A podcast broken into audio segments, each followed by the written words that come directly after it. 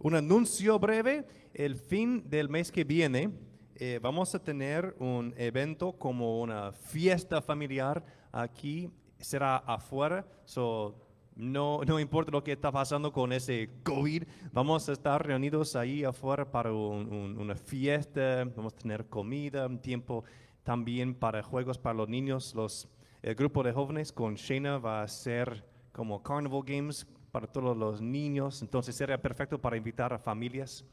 Eh, vamos a tener música, una palabra, todo eso. So, Eso será el fin del mes que viene.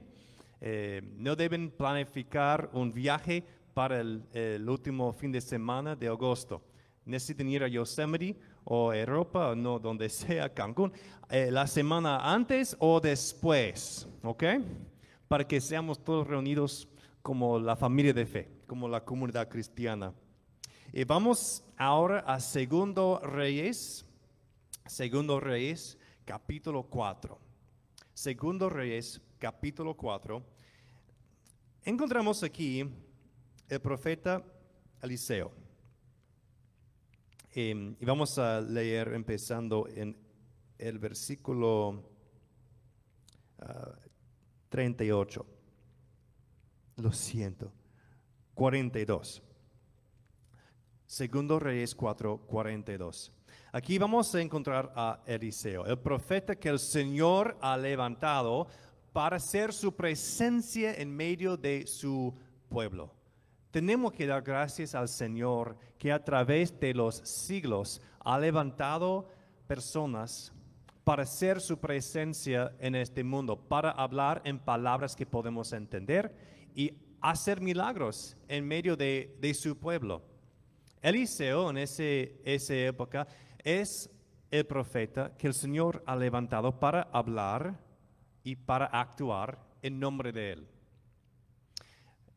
En estos momentos habría un, un, un tiempo de escasez. No hay comida, a veces no hay agua. Y en este capítulo podemos ver una y otra vez cómo Eliseo está um, llegando para, para tener buenas nuevas, no solamente con sus palabras, pero particularmente con sus acciones. Muchas veces en nuestras vidas podemos recibir lindas palabras de alguien, pero también es sumamente importante tener acción. Sentir que el Señor está obrando. Sentir que tenemos esperanza en nuestro futuro. No solamente con palabra, pero también con acción. No, no simplemente queremos escuchar que la puerta va a abrir. A veces queremos ver, mirar que la, que la puerta está abriendo. ¿No es cierto? So, Eliseo es, es la representación de Dios en ese momento para que la, la gente pueda ver que Dios es real y Dios está moviendo. Vamos a leer ahora en 2 Reyes 4, empezando en el versículo 42. Entonces vino un hombre de Baal Salisa trayendo en su alforja alimentos de primicias para el hombre de Dios. Veinte panes de cebada y espigas de gran de grano nuevo. Y Eliseo dijo, de la gente para que coma, da a la gente para que coma. Y su criado respondió, ¿cómo voy a poner esto delante de cien hombres? Pero él volvió a decir, da a la gente para que coma, porque así ha dicho el Señor, comerán y sobrará.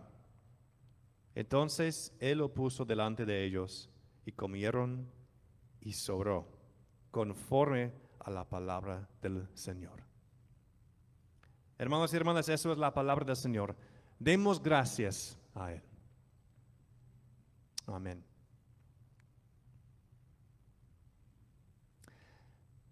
Eliseo ha sido un profeta, podemos entenderlo como un pastor, el sacerdote de, ese momento.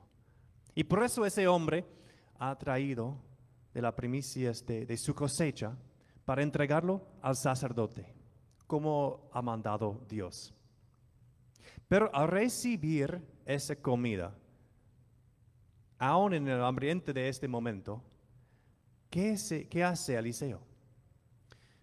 ¿Lo pone en su propia casa, aguardándolo para su futuro? No. Como la presencia de Dios está modelando el amor de Dios. Y es un amor sacrificial, no concentrando, no concentrado en sí mismo, pero Eliseo quiere bendecir al pueblo en, en el nombre de Dios. Entonces dice, no, lo que vamos a hacer con ese 20 panes es ponerlo ante, ante ese 100 otras personas para que tenga comida, para que tenga vida. ¿Y qué dice? ¿Qué dice el hombre? ¿Cómo voy a poner esto delante de 100 hombres? ¿Cómo voy a hacer eso? Calvino dijo una vez que no hay algo más peligroso para nosotros que fijar nuestra mente, nuestra perspectiva a nuestros ojos. No hay algo más peligroso, está diciendo, para nuestro nuestra persona. De solamente entender el mundo a través de lo que podemos ver, lo que podemos oír o por nuestra experiencia. Porque si solo estamos basando lo que, lo que está pasando en la realidad en lo que podemos ver, entonces está pasándonos por largo todo lo que está haciendo Dios en lo que es el espíritu, en, lo, en la espiritual, en lo que es invisible. Cuando Jesús estaba enseñando a su Espíritu Santo, sobre su Espíritu Santo, usó la imagen del viento y dijo, como el viento. No sabemos cuándo viene, no sabemos a dónde va, no lo podemos ver. Así es el Espíritu Santo en la vida de nosotros. Pero, cuando viene el viento y empieza a soplar en las hojas de un árbol, puedes empezar a conocer, reconocer que la presencia de Dios está allí. Y podemos apuntar a ese árbol bajo el poder del viento. En la misma manera podemos apuntar a nuestras vidas. Y aun que la presencia del Señor es algo invisible, algo espiritual, dice Jesús. Si estamos dispuestos podemos mirar, contemplar cómo las hojas en nuestras vidas siempre está sacudiendo, está moviendo por el poder del Espíritu Santo. Eliseo vino al pueblo de Israel para invitarlos a ver cómo Dios es un Dios de milagros, siempre está proveyendo a su pueblo. Y podemos hacer daño a nosotros mismos si no estamos listos, si no estamos dispuestos a esperar que Dios sea el Dios que está sosteniendo todo, el Dios proveedor, el Dios que es el autor de la creación, aún más la chispa de la vida en sí, el creador de algo nuevo, el que abre las puertas. Eliseo, la presencia de Eliseo con el pueblo es simplemente para dar testimonio, para apuntar a la presencia de Dios en sus vidas. Pero para nosotros es bien difícil no concentrarnos en solo lo que podemos ver en el momento. Nuestra perspectiva muchas veces está tan limitado en solo lo que podemos percibir en ese momento. Y es muy fácil olvidar que Dios está obrando en maneras invisibles y también que nuestro Dios no es limitado por las cosas de este mundo. Claro, yo no puedo hacer todo. Yo no puedo creer desde nada. Y yo vivo en medio de un pueblo de humanos. Y tampoco ustedes pueden crear algo de nada. Tampoco ustedes pueden hacer todas las cosas.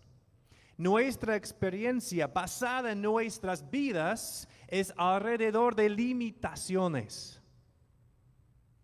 Por eso, para muchas personas, creer en la resurrección es casi imposible, porque todas las personas que hemos conocido y que han muerto se quedan así. Estamos rodeados por limitaciones. Y es lo que vemos, lo que oímos, lo que hemos experimentado. Y para muchos de nosotros es lo que estamos experimentando en este momento.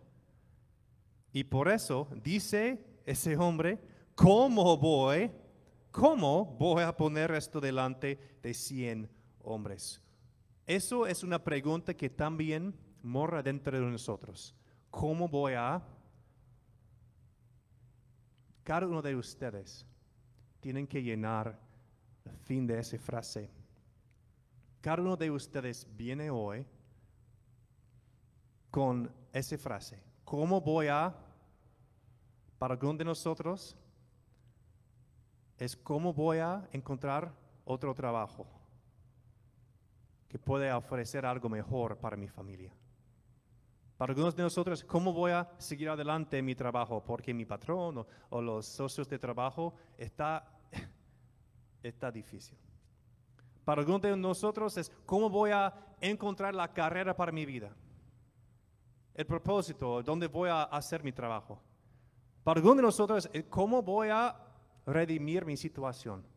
Me he metido en problemas y no veo la manera de salir. ¿Cómo voy a resolver esa situación matrimonial? ¿Cómo voy a sanar la relación entre mí y mi pareja? ¿Cómo voy a encontrar una rutina sana otra vez después del COVID? Después de tantos problemas, después de estar siempre con mis hijos o mi esposo, sin la capacidad de salir un poco para, para respirar. Y ahora hemos metido, nos hemos metido en rutinas que nos hace daño. ¿Cómo voy a? ¿Qué es la frase que tienes hoy? Cada uno en esta estación puede llenar esa frase. Como ese hombre es una frase que, que vive adentro de nosotros. Y tengo más noticias y buenas noticias. Normalmente las personas quieren escuchar las malas noticias primero. Las malas noticias son las siguientes. Yo no tengo la respuesta para resolver el problema que tienes hoy. Los detalles, tal vez tengo unos consejos, pero en total yo no soy Dios. No puedo resolver lo que tienes ante ti. Ese desafío. Pero la buena nueva e-, es eso yo sé la persona que sí puede resolver todo. Yo sé la persona que puede tocar tu vida y cambiarlo. Yo sé la persona, conozco a esa persona y puedes venir a Jesús con esa pregunta, con ese cómo voy a. Puedes llevar esa pregunta a Jesús, el autor de la vida, el creador de todo, con fe. Hay otro momento que tenemos en la Biblia, cuando también había muchas personas sin comida.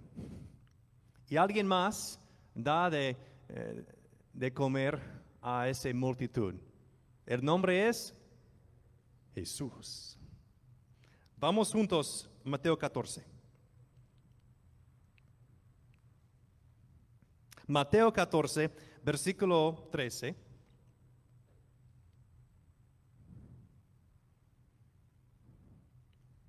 Encontramos a Jesús en un momento difícil. Dice en el versículo 13 de Mateo 14, al oírlo, Jesús se apartó de allí. ¿Qué acababa de, escuchar él? Se acaba, se acaba de enterar de que su de su amigo y familiar Juan había sido asesinado. Es el momento cuando Jesús se enteró de que Juan fue matado. Qué momento más difícil para Jesús.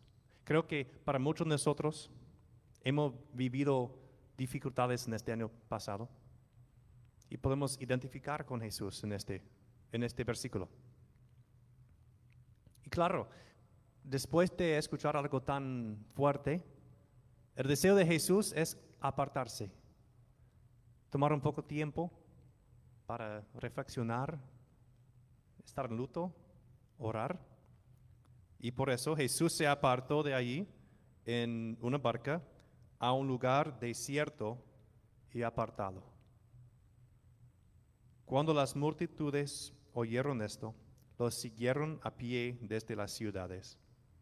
Cuando Jesús salió, vio la gran multitud y tuvo compasión de ellos y sanó a los que entre ellos estaban enfermos. En otro de, de, las historias, en el otro evangelio dice que Jesús cuando vio la multitud, lo miraron como, un, como ovejas sin pastor. Tuvo compasión. So, aún en medio de su dolor, Dios cuando vea nuestra necesidad, quiebra su corazón. Y su deseo es acercarse a ti en ese momento, en ese pregunta, en esa pregunta, ¿cómo voy a salir adelante con eso? Jesús está acercándonos, está acercando a nosotros hoy, justo en el momento de nuestras preguntas. Al atardecer, sus discípulos se acercaron a él y le dijeron, el lugar es desierto y la hora ya avanzada. Despide a la gente para que vayan a las aldeas y compren para sí algo de comer. Los discípulos están haciendo su trabajo. Están haciendo, e, es como el consistor de nuestra iglesia, reuniéndose para hacer decisiones por el bienestar de la iglesia. Lo que ven, lo que ven, la circunstancia es que han estado allí todo el día. Y claro, tienen que comer. Y imagino que los estómagos ya están diciendo que mm, dame algo de comer. Y los discípulos, viendo su alrededor, dice, no hay un Chick-fil-A aquí, no hay un McDonald's, no hay Wendy's. Necesitan despedirlo para que puedan ir a la ciudad. No hay manera de alimentarlos acá. Y Jesús, si tú continúas predicando, van a quedar aquí. Hay que despedirlos. Muy lógico. Pero los discípulos están usando qué? El lógico humano. Está usando solo lo que pueden ver. La gracia del Señor es que la bendición de Él viene a pesar de nuestras limitaciones. Eso es muy importante para nosotros. A veces no podemos ver lo que el Señor está haciendo, pero ni modo, la bendición está viniendo. La bendición del Señor no depende en nuestra capacidad de verlo. Eso es una gracia enorme para nosotros. Eso debe llenarnos con una paz y un gozo, una esperanza. La bendición del Señor ya está viniendo en maneras que no podemos entender. Eso puede ser una fundación para nuestros pasos en adelante. Yo puedo poner mi pie en el futuro porque yo sé que ahí hay algo duro, hay algo estable, algo firme que es la presencia del Señor. Y por eso Jesús les dijo, no tienen necesidad de irse. Denles ustedes de comer. ¿Pueden imaginar la reacción de los discípulos? ¿Cómo? ¿Cómo voy a hacer eso? Jesús, come on, usa lógico. No hay manera de hacerlo. ¿Cómo lo vamos a hacer? ¿Cómo? Es la pregunta dentro de corazón del ser humano. ¿Cómo?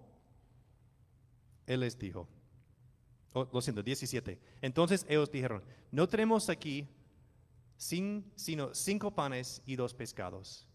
Él les dijo, tráiganmelos acá. Luego mandó que la gente se recostara sobre la hierba y tomó los cinco panes y los dos pescados y, alzando los ojos al cielo, los bendijo Después de partirlos, dio los panes a sus discípulos y ellos a la gente. Todos comieron y se saciaron y se recogieron doce canastas llenas de que sobró de los pedazos, como en la historia de Eliseo. Y los que comieron eran como cinco mil hombres, sin contar las mujeres y los niños.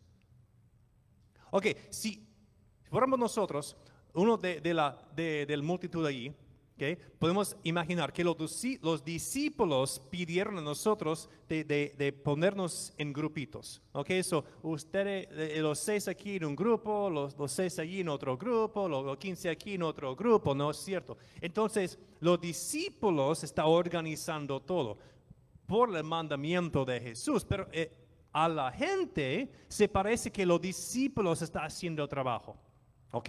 Después Jesús sí bendice el pan, pero después entrega el pan a los discípulos. La gente, lo que ve la gente, es los discípulos entregar el pan a ellos. Entonces, a las personas, a la multitud, a ellos, parece que ¿quién está haciendo el milagro? Los discípulos. Hermanos y hermanas, cuando alguien pregunta, ¿dónde está Dios en este mundo? Una respuesta tiene que ser la iglesia. La iglesia. Somos la presencia de Dios que sigue en este mundo. Ve a Jerusalén, a Judea, al fin de este mundo y sea mis testigos. Dice Pablo que nosotros, como familia de Cristo, como cuerpo de Cristo, ahora somos el templo donde el Espíritu Santo sí mismo mora. Somos la presencia de Dios en este mundo.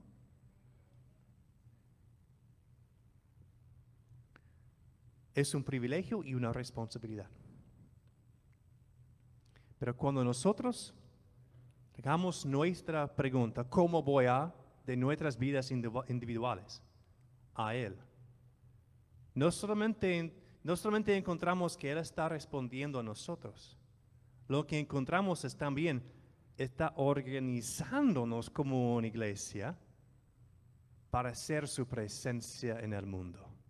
So, entendemos las dos cosas que está pasando a la vez. Uno es que Jesús está tocando tu vida está respondiendo a tus necesidades y a la vez está usando a todos nosotros, organizando su iglesia para ser su presencia en este mundo.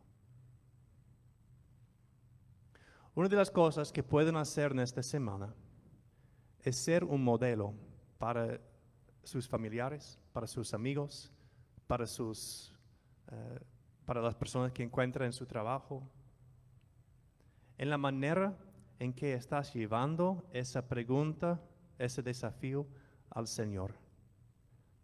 En la manera que puede ser un modelo de no basar tu esperanza en todo, en, en solo lo que puedas ver, o en solo lo que has experimentado, o en solo lo que ese mundo ofrece. Puede ser un modelo como Eliseo, como Jesús, como los discípulos, de que el Señor está moviendo de maneras que no podemos ver y ni esperar. Que el Señor está haciendo algo en las preguntas mayores en nuestras vidas. Y tal vez el regalo más grande que puedes ofrecer a otra persona es ese modelo de apuntar a la persona que es el autor de la vida. Apuntar a esa persona que abre las puertas apuntar a esa persona que sigue haciendo milagros en estos días. Es algo que podemos recibir nosotros mismos. Algo que Jesús ofrece a ustedes hoy. Y también es algo que quisiera poner en tus vidas para ser un testimonio a todo lo demás. Como dijo a Abraham, te bendeciré para ser una bendición. El Señor ha venido a este mundo, sí, para rescatarte, pero también después de rescatarte para que seas una testimonio a la bendición de Dios en este mundo, para que no sea alguien que vive aquí en el West Valley, en el Valle de San Fernando, en todos los ángeles, que anda en la oscuridad sin la esperanza de la luz de Cristo.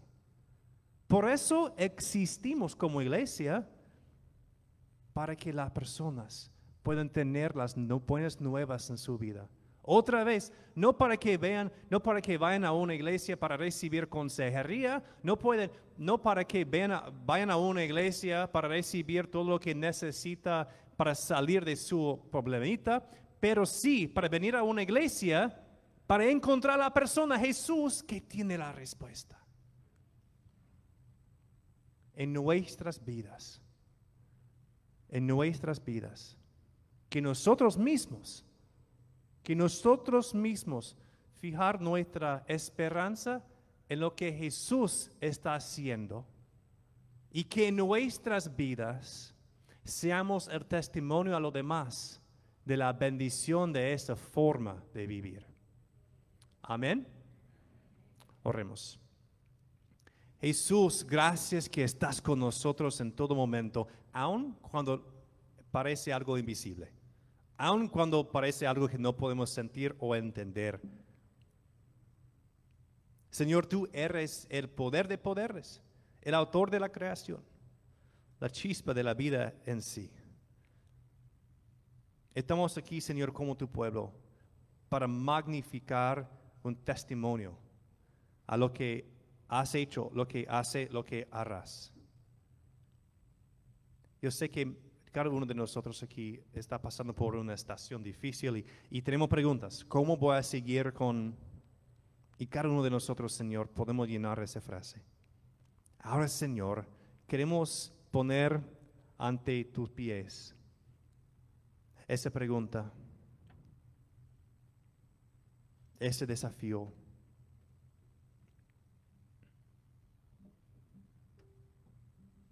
Señor, que, que tomes nuestra ansiedad, que tomes nuestra preocupación, que tomes nuestra confusión.